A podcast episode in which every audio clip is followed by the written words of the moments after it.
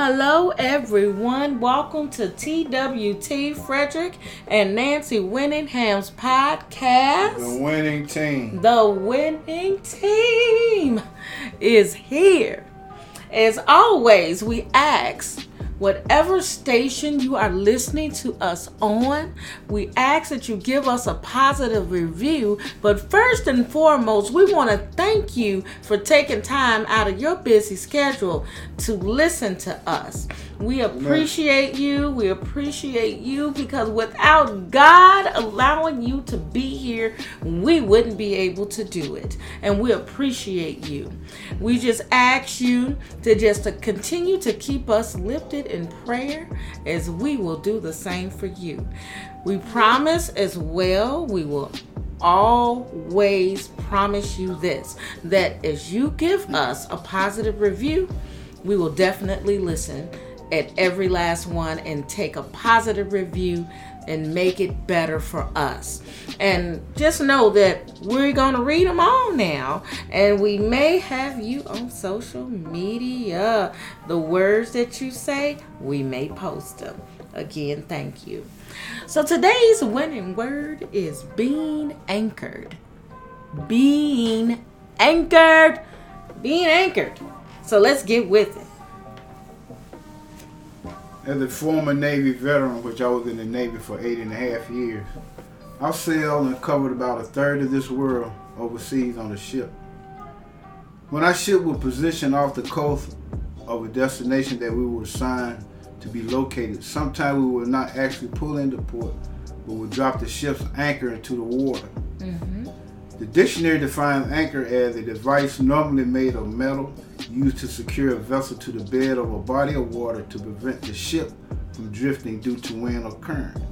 I use this analogy of an anchor which relates to salvation. Mm. When an individual accepts Jesus Christ in their life as Lord and Savior, they become as an anchor. The Bible says in Hebrews 6 19, which hope we have as an anchor of the soul, both sure and steadfast, and which entered into that within the veil Anchor in the spiritual is a symbol of representing salvation, steadfast belief, hope, and faith in Christ. The anchor also symbolizes safety, security, confidence, hope, stability, and consistent strength. Mm. You what I said? Yeah. Okay. Yeah. Being anchored. I, I heard you. There we go. yeah. You know, winners Jesus is the rock of our salvation. Amen. I, I think I should say that again. I, uh, uh, yeah, I think I should say that again. Jesus is the rock of our salvation. Yes, he is. There's a song that says, On Christ the solid rock I stand. Yes. All other ground is Sink, what? Sinking sand. Sinking sand. See, see, right. see, Fred knows the song, okay? Jesus is the one and only who we trust and depend on. He's the only one we should trust and depend yes. on. Isn't that correct? Yes, yes.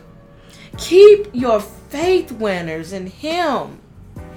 When life issues arise and become overbearing for you, get this. Just make sure your anchor holds. Don't give up no matter what. Don't give up. No matter what it what I what do I always say, baby? No, no matter what it looks like. Sounds like a feels like. Sounds like a feels like. Yes. Keep pressing forward. In Philippians 3rd chapter 14 verse, it says, I press toward the mark for the prize of the high calling of God in Jesus Christ. In Christ Jesus. Come on. Come on. Jesus yes. is our anchor which keeps us steadfast and unmovable and always abounding in the faith.